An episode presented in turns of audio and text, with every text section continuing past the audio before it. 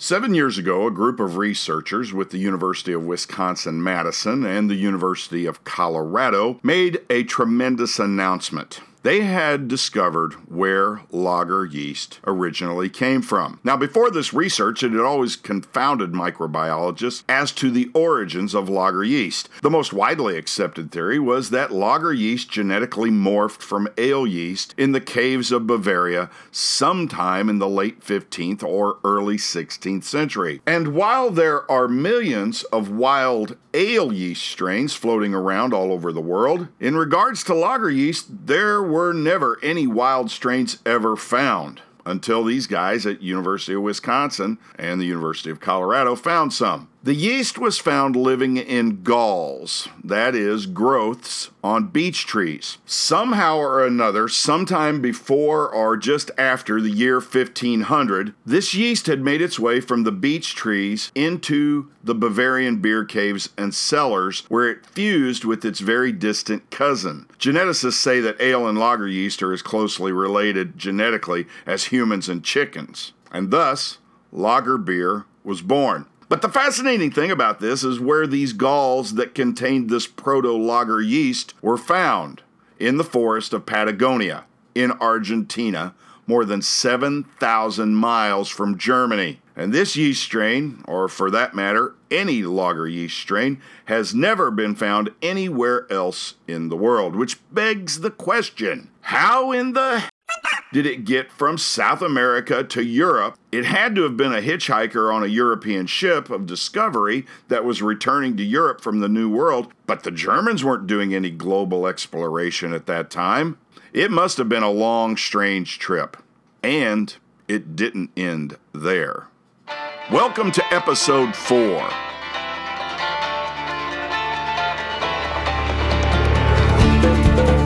Welcome to the Brews traveler exploring the craft beer scene across North America, one craft brewery at a time.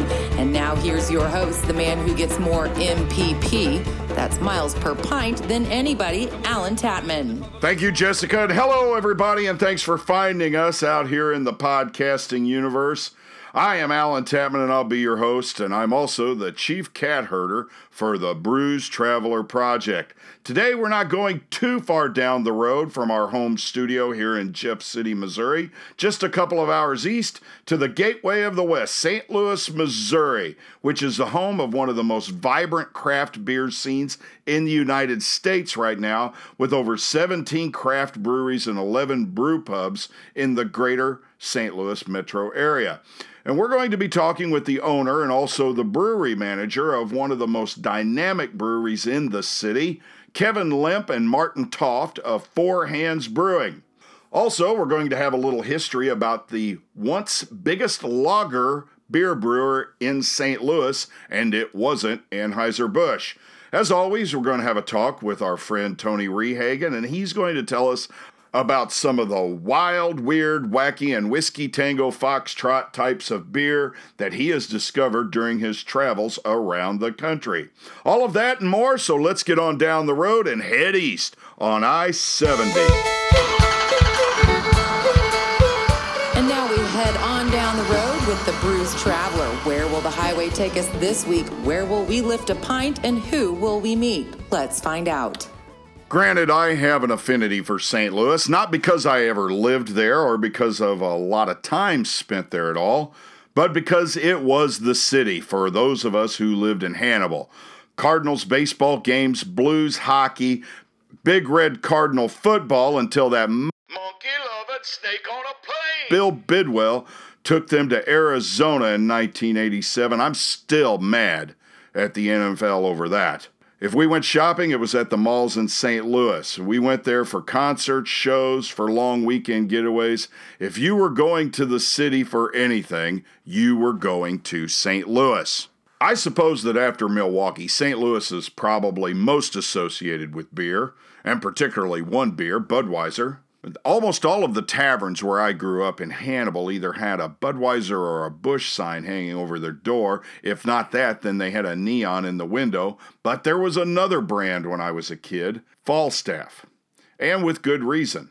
Falstaff Brewing Corporation's production peaked in 1965 at 7,010,218 barrels, making it the fourth largest brewery in the country, just ahead of Carling and following AB, Schlitz, and Pabst, respectively. Between 1965 and 1975, Falstaff's sales dropped 70%, ranking it 11th in the nation. Now that year the brand was bought up by S&P Company, which also owned Pabst, Pearl, Olympia, and Stroh's, and they closed the St. Louis Falstaff Brewery. In the 1980s, the brand name was bought by Pabst, who continued to brew beer with the Falstaff label until 2004. And that year, they only produced a little over 1,400 barrels of the brand. The last Falstaff beer was sold in 2005. But in the years before Prohibition, the brewery was a powerhouse, one of the largest in the country, and they were strong enough that they were able to survive Prohibition. The brewery's founder, Adam Lemp, opened the doors of Lemp Brewing in St. Louis in 1840, 36 years before the partnership of Eberhard Anheuser and Adolphus Busch. So, how does a company with such deep roots in the industry go from industry leader to industry competitor to minor entity to non existent in the matter of a few decades? Adam Lemp was a brewer from Hesse, Germany, and he arrived in Cincinnati in 1836. Two years later, in 1838, he moved to St. Louis and opened a grocery store, and he also brewed beer. Now, what kind of beer he brewed is a controversy.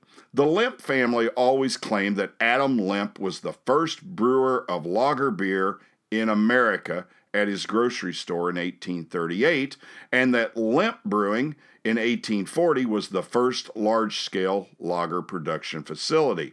And while he did leave a brewing job in Germany when he came to America, it is possible that he brought lager yeast with him.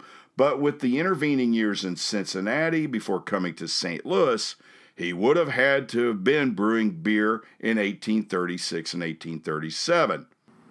Another brewer, John Wagner of Philadelphia, has also been cited as being the first man to brew lager beer in America in 1840. Both of these claims are dubious, and the main reason are because of the dates. Lager yeast is a delicate living organism, and it rarely lives a month if not being fed.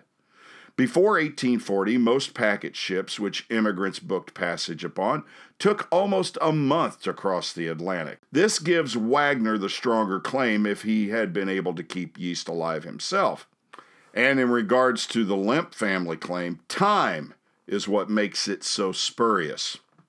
Let's say sailing from Germany to Philadelphia took three weeks in the 1830s, and that was a good rate of speed for that time. Then Lemp would have had to travel overland to Pittsburgh, which, under the best conditions, traveling 12 hours a day at an average walking speed of three miles an hour, which was typical at the time, it would have taken about nine days to reach Pittsburgh. So that means it's already been a month since the yeast left Germany. Now, in Pittsburgh, he would have gotten on a keel boat, more than likely, to go to Cincinnati. Steamboats on the inland waterways were still kind of a novelty in the mid 1830s. And the trip from Pittsburgh to Cincinnati is 465 miles by the Ohio River. And that would have taken another five to 10 days, depending upon river conditions. So the likelihood of getting live yeast all the way from Hesse in Germany to Cincinnati in Ohio in 1836, very slim. Even John Wagner getting the yeast to Philadelphia at that time would have been iffy. Now, mind you, Adam Lemp never made the claim himself, nor did John Wagner. These claims were made by later family members sometime in the late 1800s. There is a high probability, and many historians of beer believe this, that Lemp and Wagner were brewing Kolsch style ales a clear top fermented beer with a bright straw yellow hue, similar to other beers brewed with mainly Pilsner malt. Kolsch is warm fermented at 60 to 70 degrees Fahrenheit and then conditioned by lagering it at cooler temperatures in cellars or caves. And this is probably where the confusion comes about. Not every beer that's stored and left in a cool environment is a lager. Kolsch, then as now, was a popular style of ale and was familiar to German immigrants, whereas most Americans were still drinking darker British style ales at the time. Now, the explosion of German American lager breweries, that didn't really happen until after 1845 when clipper ships began to be able to make the transatlantic run in two weeks with favorable winds. In 1846, John Russell's Boston Brewery began producing lager beer. Joseph Doelger began lager beer brewing in New York City that same year. In 1847, John Huck and John Schneider began making this style of beer in Chicago. In Milwaukee, which would become one of the points of the German triangle of settlement, St. Louis and Cincinnati being the other points, several brewers were making ales. One Milwaukee brewer, by the name of Wagner, coincidentally, not kin to the guy in Philadelphia, he wrote to his brother, a brewmaster in Bavaria, and asked him to send lager yeast in 1850. While waiting for the delivery, Wagner began to worry that the yeast would not survive the journey, which was almost another 900 miles inland from Philadelphia. And he offered it to Philip Best, another brewer in Milwaukee. Best agreed to take the yeast and pay for its shipment when it arrived. Now, the yeast appeared to be in good shape, so Best tasted it. They had a 16 barrel kettle and enough yeast for one batch, and it was still good and they produced their lager beer, improving se- successive batches as they took yeast from each batch. Best Brewery was eventually purchased by Frederick Pabst, who built it into one of the largest breweries in the United States by the end of the 19th century. Also in Milwaukee, August Krug began brewing in 1849 and sold his brewery to a fellow named Joseph Schlitz in 1858. Valentin Blatz opened his brewery in 1851, followed by Frederick Miller in 1855. And now in St. Louis, through the 1840s and 1850s, Lemp was the dominant brewer on the scene. Eberhard Anheuser opened his brewery in 1860, and his son in law, Adolphus Busch, came to work for him after the Civil War, and he became a full partner with Eberhard Anheuser in the year of the American Centennial. How Milwaukee and St. Louis became the lager beer capitals of America is a story of extreme coincidence. A number of factors had to happen in just a particular way for history to work out the way it did. First, the flow of German entrepreneurs into America in the 1840s and 1850s. Second, the rise of clipper sailing ship technology in order to get lager yeast to America in a timely fashion. Third, German entrepreneurs moved to where real estate was affordable, and that was in the upper Midwest. Fourth, naturally occurring caves in both Milwaukee and St. Louis that could be used for lagering. Fifth, abundant supplies of ice from Lake Michigan and the Mississippi River that would be cut and hauled into the caves and stored so the ability to lager beer was nearly year round. And sixth, the emergence of rail transportation so these breweries could ship their beer regionally and then later on nationally. Now, why lager beer became so popular in the United States, that's another story for another time. When Prohibition hit in 1920, Lemp Brewing, Pabst, Anheuser-Busch, and Schlitz were the four largest breweries in the country. Lemp Brewing was purchased by the Griesedieck brothers in 1921, and yes, that was their name and they renamed the business the Falstaff Brewing Corporation. Falstaff survived Prohibition by selling near beer, soft drinks, and cured hams. Afterward, Falstaff positioned itself to become a national power in the brewing scene. It was listed on the New York Stock Exchange as a publicly traded company, which was a real oddity for the German family held breweries, who tended to be very secretive about their processes. In 1936, Falstaff bought Krug Brewery in Omaha, making Falstaff the first beer to be brewed in two different states. The next year, they bought the National Brewery in New Orleans. In 1954, they bought Berghoff Brewing Company of Fort Wayne, Indiana, and the Galveston Houston Brewing Company of Galveston, Texas, and the Mitchell Brewing Company of El Paso, Texas in 1956. For a brief period in the early 1960s, Falstaff edged past Pabst as the third largest brewing company in America, and then disaster struck. In 1965, the largest year of production that the brewery had ever seen, Falstaff purchased the Narragansett Brewing Company of Rhode Island, which brought on an antitrust lawsuit against the company. The case went before the Supreme Court, who found in favor of the corporation, but the damage was done. Investors sold their stock in advance of the court's decision, causing the value of the Falstaff Corporation to plummet, and as they say, the rest is history. I tell you this story in this episode for one reason and one reason only. The owner of Four Hands Brewing is Kevin Lemp, So, you know what I'm going to ask him right at the very beginning. I just had to know was he a descendant of the Adam Lemp? And now you're going to find out. Here's Kevin Lemp and Martin Toft of Four Hands Brewing Company. So, here it is. This is the Brews Traveler interview of the week.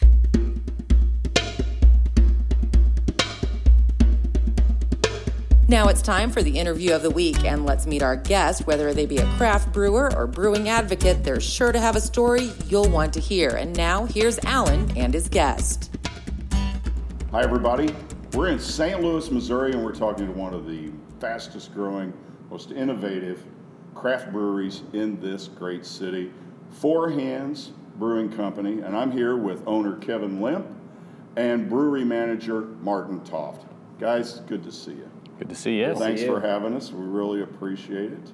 Uh, we're we're going to get this interview kind of out of the way because I know you're go- you're expecting a few hundred Cardinals fans to walk through. That's right. Yeah. All right. So um, first, uh, Kevin, I've got to ask because um, Lemp, are you associated with the Falstaff family from the that came over here, the first lager brewers in this great city of lager brewing? Are you related to that family? No relation. I've had that question every day since I've had a driver's license, um, but no relation. But that really did inspire the name of Four Hands Brewing Company. Okay. Okay. Tell me about that. So no relation to the old Lemp dynasty, uh, which before Prohibition they were the largest brewery in the country. They were larger than Anheuser Busch. So we wanted to have a family named brewing company. It couldn't be Lemp. I don't think I would have named it that anyway.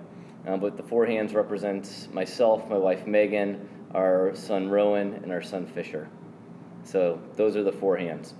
And then everybody says, well, it should be eight hands. and I say, no, it's one in. Go in. team. That's cool. Martin, uh, how did you come about getting into craft brewery, and how did you come to Four Hands? Um, so brewing for me kind of started as a hobby. I was a home brewer. Uh, I think a lot of brewers that you talk to probably were. Um, and it was just a hobby that got totally out of control. It got to the point where I was spending way too much money on equipment and way too much time making beer. And I started thinking to myself, how can I make a career out of this? So uh, I, I talked to a few local breweries uh, who were very accommodating, and they let me uh, come in and intern for them and kind of learn the ropes. Uh, and from there, I ended up studying brewing at the Siebel Institute in Chicago, and then the Doemens Academy just outside of Munich in Germany. Oh, nice.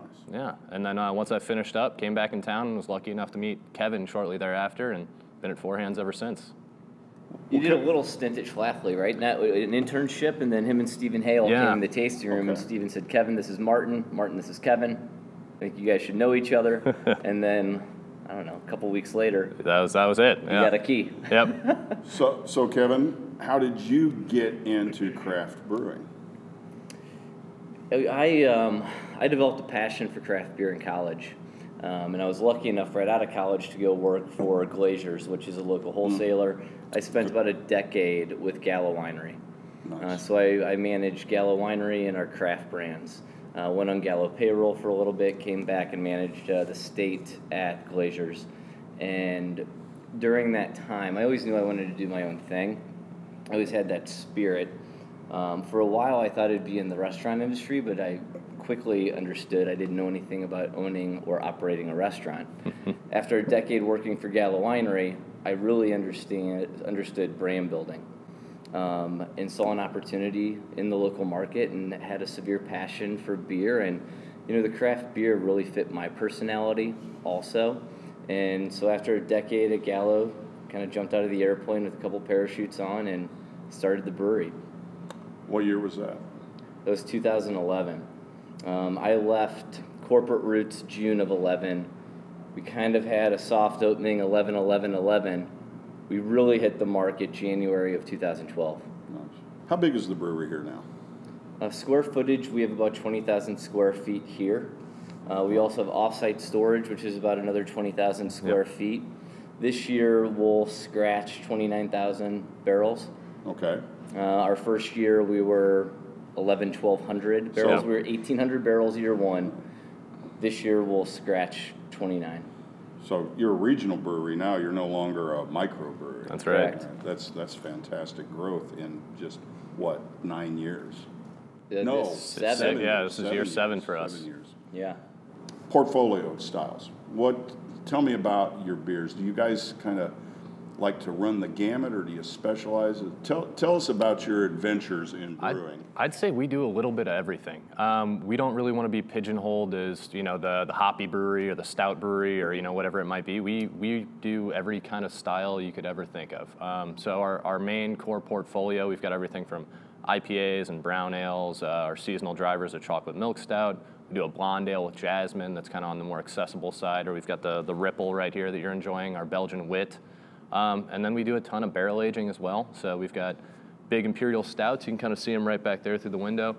Um, big imperial stouts, uh, barley wines, Belgians, sours, uh, whatever you can think of. We've probably at least tried to make it. Let me ask you guys.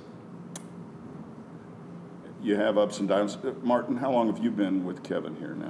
Uh, so pretty much since we've been open, uh, going on seven years now. That's cool. Yep. So, guys, what's the worst day that ever happened at Four Hands Brewing? Oh man, you want to tell your worst first? I mean, I would say for me, we had a challenging year. Um, and within that challenging year, we still grew our business 25%. Um, but at that time, we were, we were starting from scratch. Right? We had a 15 barrel brew house downstairs. We went from 15,000 barrels to 18,000 barrels. During that year, we were all so decommissioning our 15 barrel brew house, bringing in a 30 barrel four vessel brew house, building this 4,000 square foot tasting room, um, bringing in a new boiler, plumbing in the new boiler to the old system, plumbing in the new boiler to the new system, decommissioning the old system. It was just a lot to manage. And we had some rough days, but we got through it. And we're sitting a lot better today because of that. Um, but two years ago was just, it was a lot to manage and handle. But Yeah. like I said, we got through it and we grew our business and we're making better and more efficient beer now. And so, yeah, Yeah, I, I would agree with that. I think, I think my personal worst day was the day that our new brew house came online.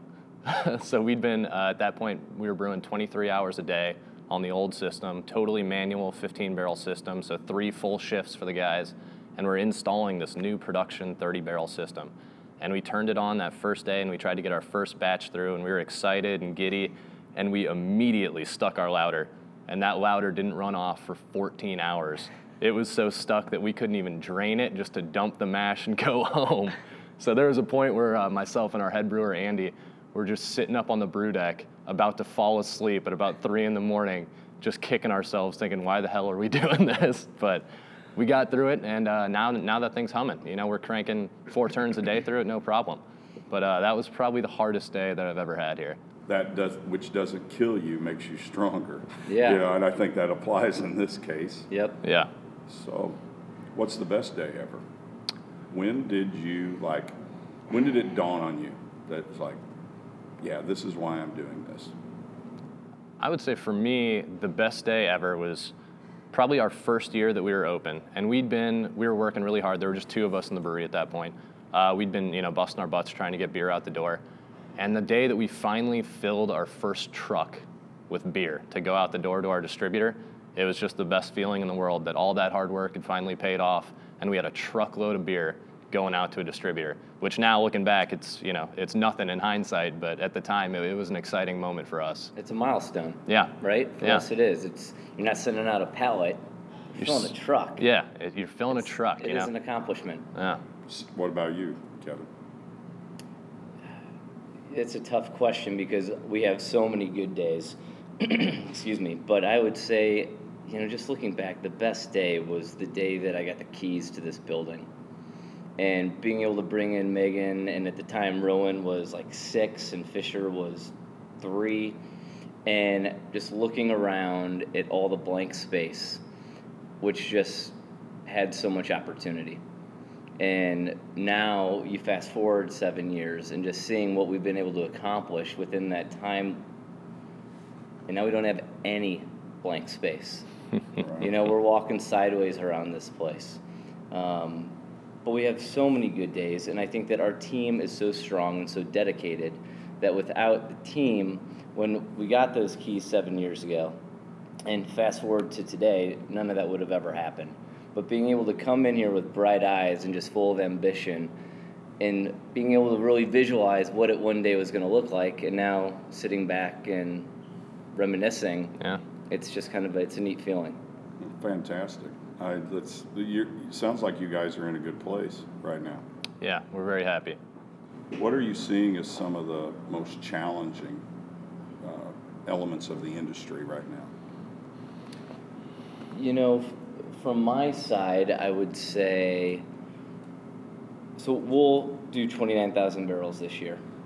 Of that, 83% of that beer is sold in the state of Missouri. Of that 83%, 90% of it is sold in St. Louis.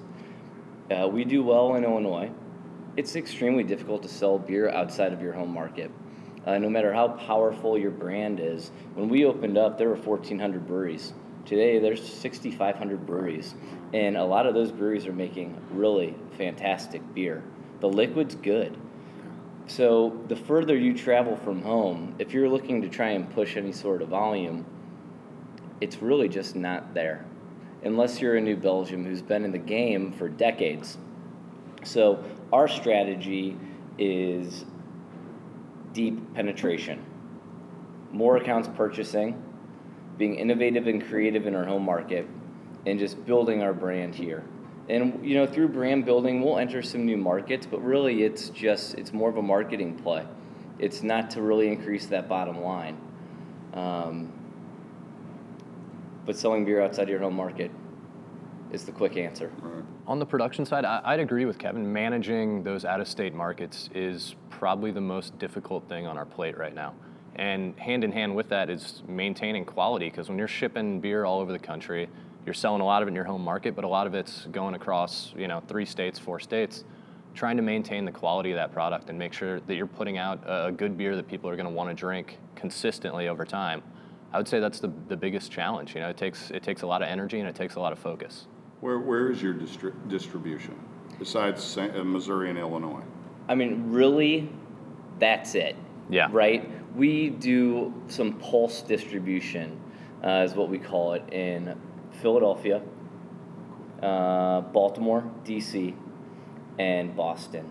And with pulse distribution, really, it's kind of like quarterly deliveries Yeah. of seasonal barrel age, more fun, sexy brands that Yep. really it's just kind of coddling some of those fun off premise Right. or on premise accounts to build the brand and make a couple friends. You've made fans in those markets, and they're Yeah. they're Yeah, expecting to see your stuff. Yep. What is your number one selling beer? Our number one selling beer right now is Citywide. Um, Citywide's our American Pale Ale.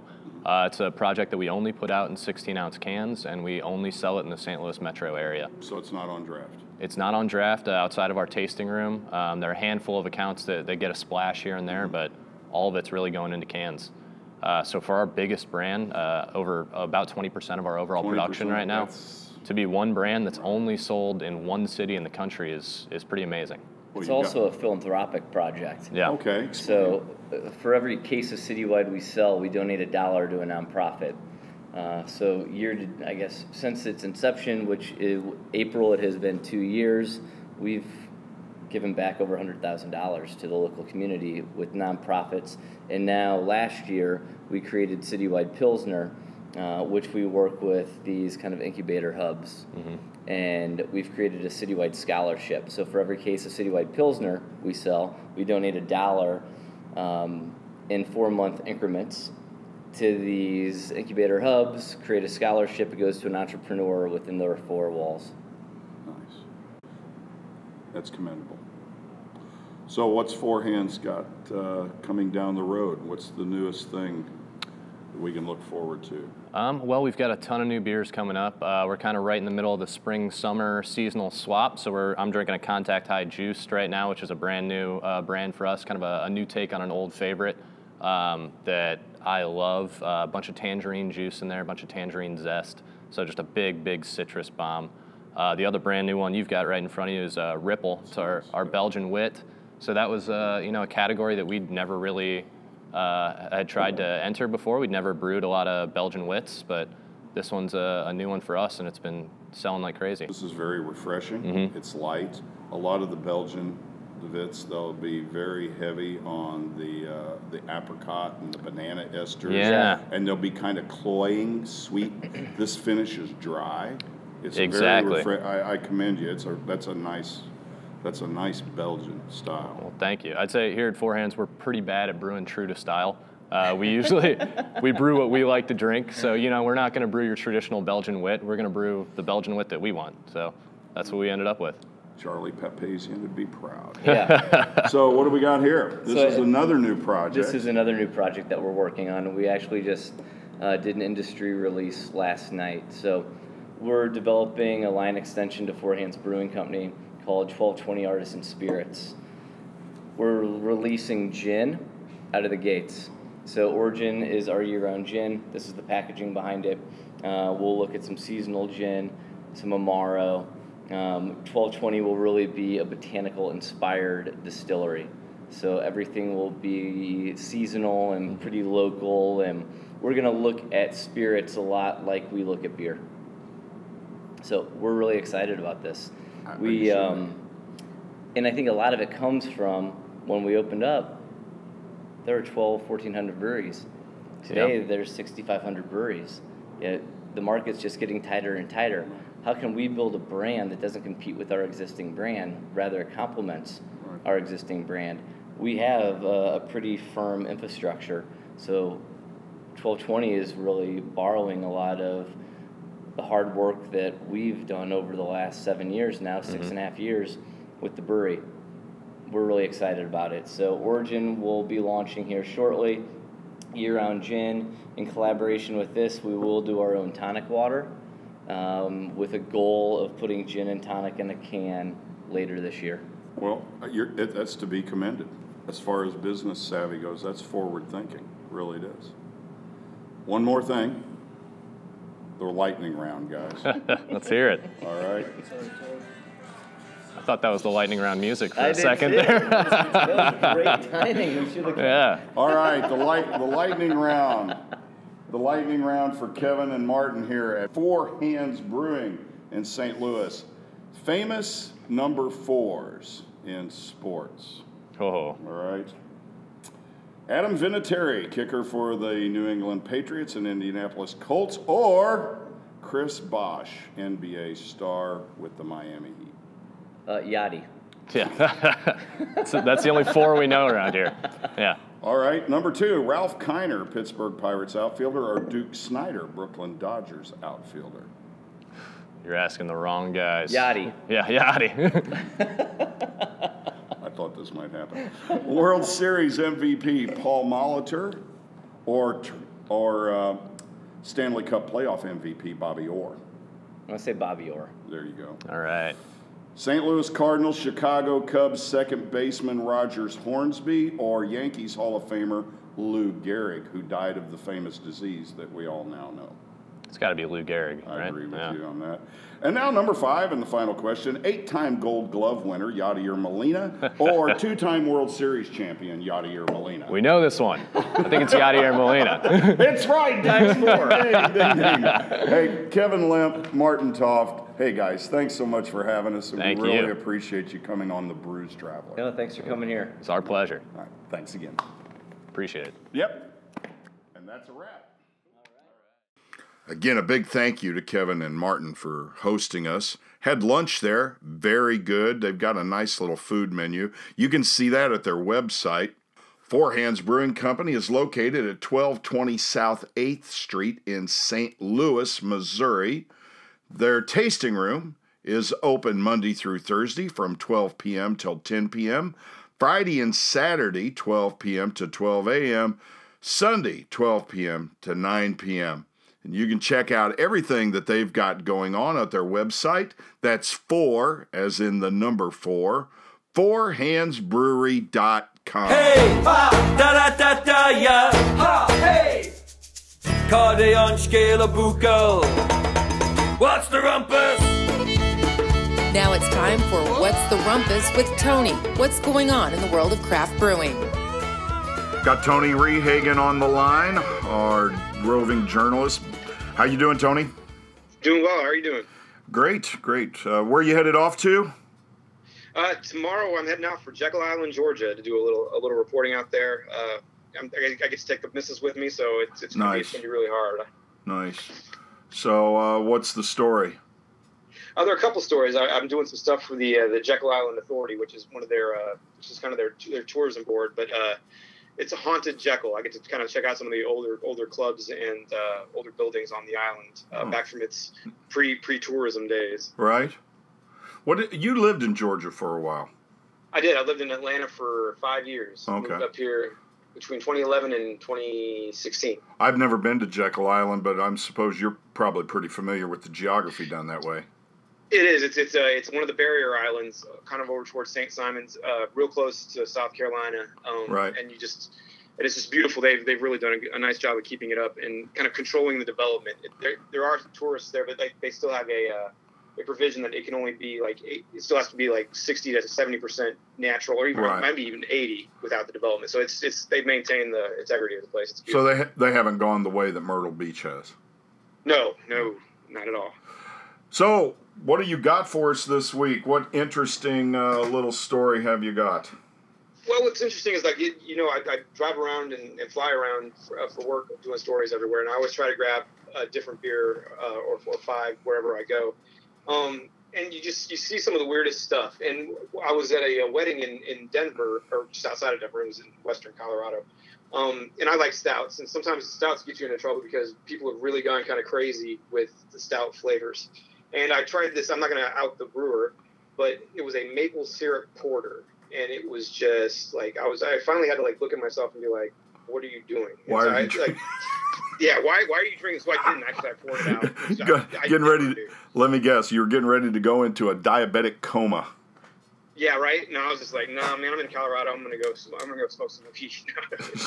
but uh, uh, but yeah. So it got, kind of got me thinking. I just wondered, you know, breweries are coming out. There's so many different breweries, and there there's so many uh, so many different flavors that are out there. I, I wanted to kind of take a survey to kind of see. I mean, you know, as people compete with each other, they just go crazier and crazier. And there's some really whacked out uh, beer available out there if you find if you can find it. So, what did you So- find? Well, uh, I, I, I picked out six to kind of highlight here. And number one is the one that I don't, I'm not even sure. I, I'll probably take a sip of it. I'm not sure, but it should be interesting. It's Mamma Mia Pizza Beer. Okay. Yeah, it's basically a margarita pizza in a bottle. And it's, it's out of Campton, Illinois. And, and Tom and Athena Seefurth, they make it in their home, their little home brewery, and ship it out. It's available via the web. It's on. It's, they have a website and everything. And they basically said it all started back in Labor Day of 2006. They've been doing this for a while, but it's just not going to hit in the web. Uh, it all started with a surplus of tomatoes, a bag of garlic, and an idea that started, you know, when they started planting their garden herbs. And basically, it's a beer that tastes of garlic, basil, and heavy on the tomato notes. Wow. That's got to Yeah. be horrible. I can't, I can't even imagine how that's good, right? I can't, I can't even imagine. No, I, I can't. I can't even fathom what that would be like. What's next? Well, you know, I, I talked about the stouts, and what's interesting is I, I still, and even though it's summertime, like I still find myself drinking these stouts. Like I can't get off of it.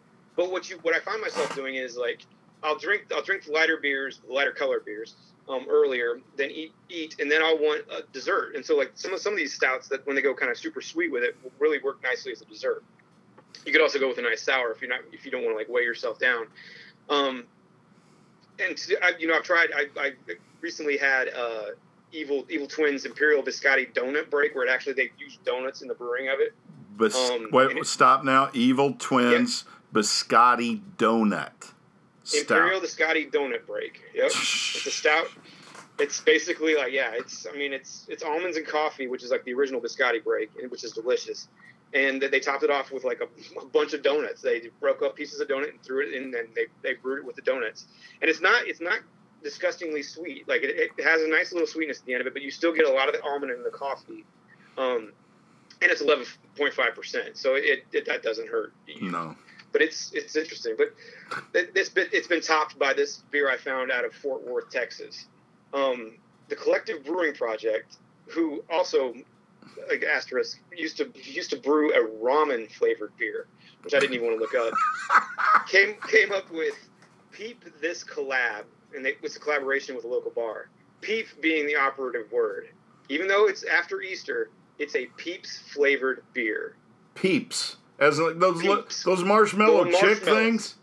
Yep, the marshmallow chicken. Are yeah. you football kidding Nope, me? serious. It's purple in color, and they even just just to go all out, they they they put a splash of edible glitter in it. So it's purple glitter, and it's a sour ale brewed with peeps, vanilla, and butterfly pea flower, which is like a like an herbal tea like they use at Starbucks. Uh, and it's yeah, I I can't even imagine. But I mean, at least the, the idea that it's a sour makes you think it's a little bit lighter. Like it's not like a, a peep in a blender, but you know, we might have some around for next Easter, I guess. All right. Man. Okay. the next one, yeah, the next one, the next one is one of my favorites because I, I love hot stuff and I love stouts. And I, I this one is uh, by Rogue. Uh, Yeah, I know Rogue. Uh, yeah, yeah, Rogue. Yeah, they have, they have beers right here. they have good beers. Yeah, Yeah, absolutely. their This one their is the black their black IPA is one of my favorites. Yeah. Absolutely. No, they got. I mean, yeah, no, absolutely. And the uh, the dead guys, they uh, they do the dead guy ale, which is Yeah. delicious. This one is the Sriracha Hot Stout. Um, it's basically the cocoa and that chili, the chili sauce that you put on on you know your eggs or whatever you put it on sriracha. Um, it's it's made by the original chili sauce and sun ripened uh, Rogue Farm ingredients, and so it's like super. It's supposed to have a super smolder at the end. Um, which is actually I, I had a when we were in. Uh, you mentioned that uh, you were you were going to Minnesota. Um, when I was up there at St. Paul in January, I had this Modus Mexican dark chocolate stout uh, that they call Ritual Night, and they the bartender warned me he's like, "This is spicy." Like, I've, dude, I've had pepper beers. It, you know, it tastes like pepper, but it's never spicy. He's like, "No, this has a smolder." He used the word smolder, and I drank it, and it, it did. I, I you almost had like I have a glass of water after it, and it was delicious. But it was like that Mexican chocolate. Mole. So I can see- yeah, like mole Yeah. sauce. Yeah. Exactly, exactly. And kind of along those lines, I also found uh, Two Henrys um, Brewery uh, from Plant City, Florida, has a roasted jalapeno and blueberry Yeah. uh, porter, which I, I imagine would be pretty good. But it, uh, it, it's just they kind of complement each other with that sweetness and that heat um, in, a, in a brown porter. It's So- it's it's interesting that you bring up the these uh, peppered beers because this week's uh, this week's or excuse me next episode I'm going to be talking to uh, Nick out at Dark Sky Brewing Company in Flagstaff, Arizona, and they experiment with a lot of chili of chilies and habaneros and jalapenos and I mean they do they they they do a lot of experimentation and uh, so yeah, I, I had some while I was out there. Mara Lee really, I like a little bit of chili, like Santa Fe's Adobe Igloo, their winter their Mhm. winter uh, ale, where they used cocoa nibs and a little bit of of uh, New Mexican chili. I like a little bit, but when it, like you said, when it starts to burn the tongue and I need a glass of ice water to chase down my beer, you- you're out. You're out. In my opinion, you're out of the beer category now, and you're going into something completely different. But anyway, so sure. so it got any more for us? Yeah, the last one takes the cake. It, it's it's balls out the best one. In fact, they they market it as the ballsiest can beer in the world. And we were we were talking about stouts, and I'm, I'm a little bit obsessed with them. Uh, but you know, there there are different kinds of stouts. There, you know, the dry Irish stout. There's coffee stout. Uh, and the, the other type of, of normal stout is the oyster stout, right? Right. Uh, um, that you don't find everywhere when- when you can't find it, and that's the oyster, you know, out, out uh, that you find in the sea. Well, Right. if you go to Denver and you go to uh, Wynkoop, Oh, I know. I know where Brewery. you're going. I know where you're yep, going. it's a Rocky Mountain oyster Oh. stout. what the? Farmhouse Ale. It's exactly what it says. It's um, they, they, here's the here's the description: a meaty foreign style stout. Meaty Rocky Mountain Oyster Stout is made with Colorado-based malts, roasted barley, seven specialty malts, Styrian Goldings hops, and 25 pounds of freshly sliced and roasted bull testicles. I well, there's probably somebody listening who does is not from where we're from, which is rural Missouri or Missouri, as you ever you Right. might say, but uh, that didn't know what Rocky Mountain oysters are. And there you go, folks. They are actual beef testicles. Yep. It, started as an April Fool's joke. They put out a video, and people were like, "You know what? That might actually work." And they, they did it. They, they, they put it. It's in cans now. Uh, 7.5 ABV, so you know you start forgetting what you're drinking. Um, but yeah, yeah, Rocky Moist, Rocky Mountain Oyster Stout. Holy Hoo-ha! They should serve that at Olean uh, during the Testicle Festival. They every should. Olean, Missouri, folks, the home of the annual Testicle Festival. Yeah, yeah, you call up the Olean Chamber of Commerce, they can tell you the dates. Tony Rehagen, bringing us the wild, the wacky, and the what the f- of beer. There're gonna be there gonna be some uh, bleeps in this one. Okay, Tony, thanks so much. I appreciate you. You, you I appreciate your uh, research on this. Anything in the line of duty. Hey, and anybody out there that's listening, if you uh, know of a very weird beer that we ought to know about, uh, please send us a little message in the Facebook on the Facebook page. Uh, we'd appreciate hearing from you. Thanks again, Tony, and we'll talk to you next week. Have fun in Jekyll Island. We'll do. Thanks, Alan. All right, take care now. Bye bye. Bye bye.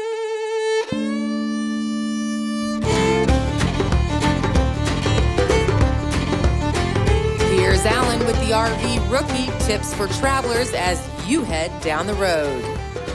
Well, finally, I've got enough time at the end of the show to throw this out there for you folks. It's the first installment of the RV Rookie, and today's episode is titled Reusable Plastic. It's your friend. Uh, right now, of course, there's a big push against using throwaway plastic items, mainly because a lot of it's not recyclable and that a lot of people take and they just throw it into the rubbish bin where it winds up in the landfill and it'll be there two million years from now when the alien archaeologists show up and try to figure out why we kept throwing this stuff away. Watch the movie WALL-E as if it were a documentary. Oh, wait. Our first big trip in the RV back in April, we went for two weeks, went to West Texas, southern New Mexico, Arizona, then back through northern New Mexico, then over to the Spanish over the Spanish Peaks to Colorado before driving as fast as we could across Kansas to get home. Nothing against Kansas. Uh, we need corn and wheat, and you guys are great at growing it. It just gets a little boring looking at cornfields. So anyway, I stocked up the pantry for the trip. We took Cody, he's our rough-coated labradoodle. Of course, why else would you get an RV except to have your fur buddies so you can go along with you on trips? So we end up preparing our own meals rather than eating restaurants. We don't like to leave Cody alone in the RV for an hour or more. It's just not fair for him. Besides, one of the things I really enjoy is cooking, and it's always fun to plan meals. And I like stopping in the supermarket that you don't know in some town where you maybe never been before, and it's always kind of an adventure. Okay, where in this store do they keep the uh, spices and whatever you're looking for? It, it always takes you a little longer. Yeah, give yourself twice as much time when you go into a new supermarket. Anyway, there are always some staples that you need, so I bought them from home, including red wine vinegar and olive oil, along with all of these spices and my coffee and Marilee's tea and stowed them in the cabinets above the range, along with my indestructible metal French press, French press coffee pot. One thing I did not do was I did not transfer the oil and vinegar into reusable containers out of their glass bottles and that's part of the story so we left we left home around two in the morning um, it was going to be 11 hours uh, by Google Maps to our first stop. Always add at least an extra half hour for every five that you drive. So we'd be there 12, 13 hours. So that had put us there, you know, sometime around three in the afternoon, we hoped. And um, anyway, got there. And so we're going through Joplin, Missouri at about 5 a.m. in the morning, and we're needing to take on diesel. So I took the main exit there at Joplin and onto the main north south drag, and I took a left turn into a convenience store, gas station, right? And I underestimated the depth and the pitch of the gutter of the street at the drive onto the C Stores lot. And it pitched the RV to the left, and then it pitched it back to the right, and then to the left again, and the cabinets above the range flew open, and everything came flying out scared the bejesus out of poor Cody. And luckily, neither of the bottles, the vinegar or the olive oil, shattered, but the caps broke. And so I had olive oil and vinegar, and, you know, that was easy enough to clean up. But the disaster happened when the French press coffee pot dropped on the glass topped induction stovetop and shattered it into at least a few hundred pieces. I cleaned up everything. Mara Lee nearly slept through the whole ordeal. She was in the on the bed in the back, only waking up long enough to ask if I were okay. Um, yeah, I'm fine. She goes, okay, well, I'm going back to bed. And so she did while I cleaned the mess up. So, your RV rookie lessons, kids, for this week. One, slow down when driving over a gutter. Two, rebottle or repackage anything in glass into reusable, tight fitting plastic containers. And three, don't put your indestructible heavy metal French press coffee pot in the cabinet above your glass stove tops. Now, because of my idiocy, you'll never have an excuse if that were to happen to you. Truthfully, I'm not a complete idiot. Some parts are missing.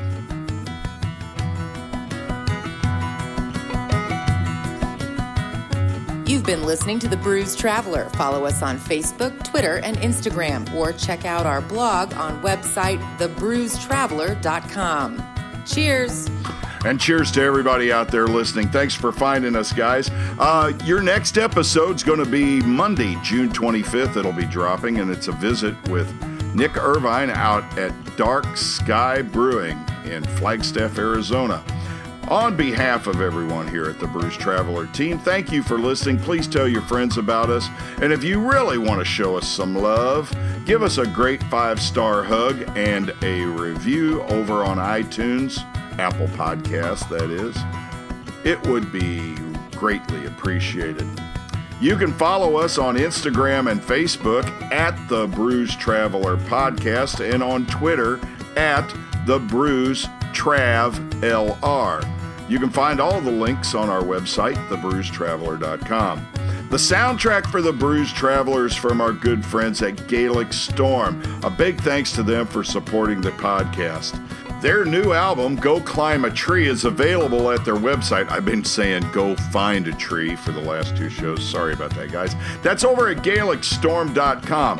Also, check out their tour schedule while you're there and see if they're coming to a town near you.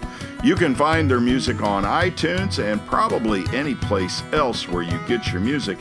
That's GaelicStorm.com. Marketing consultation is provided by Mission Digital Marketing. I'm going to be on the road next week. Myself and the Brews Traveler team videographer, Tom Baker of Bravo Creative. We're going to be in Duluth, Minnesota this weekend at Canal Park Brewing on Saturday night, June 23rd, and at Bent Paddle Brewing on Sunday afternoon, June 24th. If you want to know what times we're going to be there, just send us a message over on Facebook and we'll tell you about when we expect to be pulling in. So until next time, please remember drink locally, think globally, take care of each other, and take care of the earth. It's everything that we've got. I'm on down the road, and if I don't run into you at your favorite tap room or pub, I'll see you right here on the podcast. And merrily, as always, honey, you are the measure of my dreams. I'll see you guys. So long for just a while.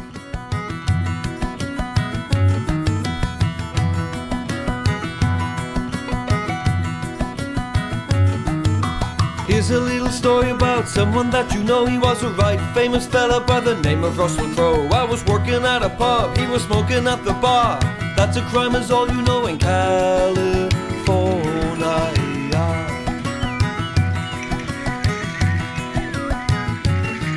So I sidled up the rail, right to where he stood. I said, I'm sorry, Mr. Crowe, as nicely as I could. You'll have to put that out now, throw it on the floor. If you don't, I'll kick you out and show you the door.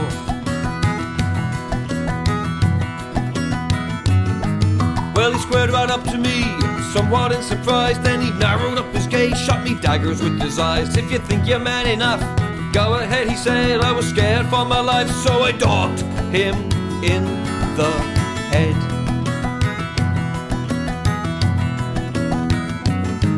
The closest I've come to ending up dead was the night that I punched Russell Crowe, the gladiator in the head.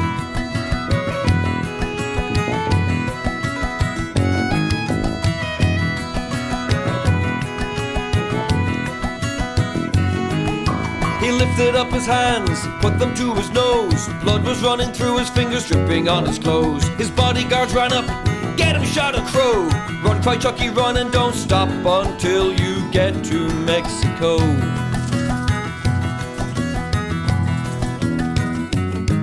The closest I've come to ending up dead was the night that I punched Russell Crowe, the gladiator in the head.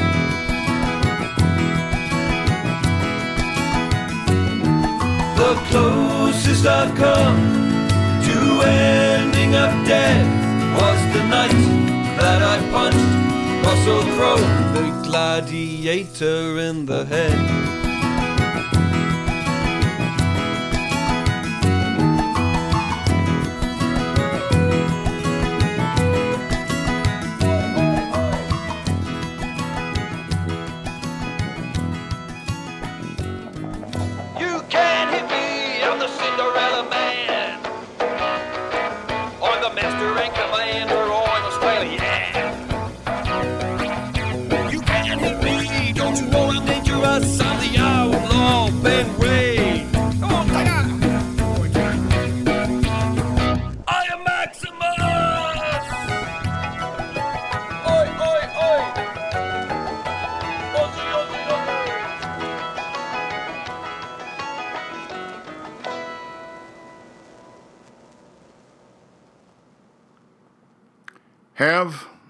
Hell of a good time. I don't really know what else is worth having. Martha Gellhorn, author, war correspondent, journalist. Born November 8, 1908, St. Louis, Missouri. Died February 15, 1998, London, England.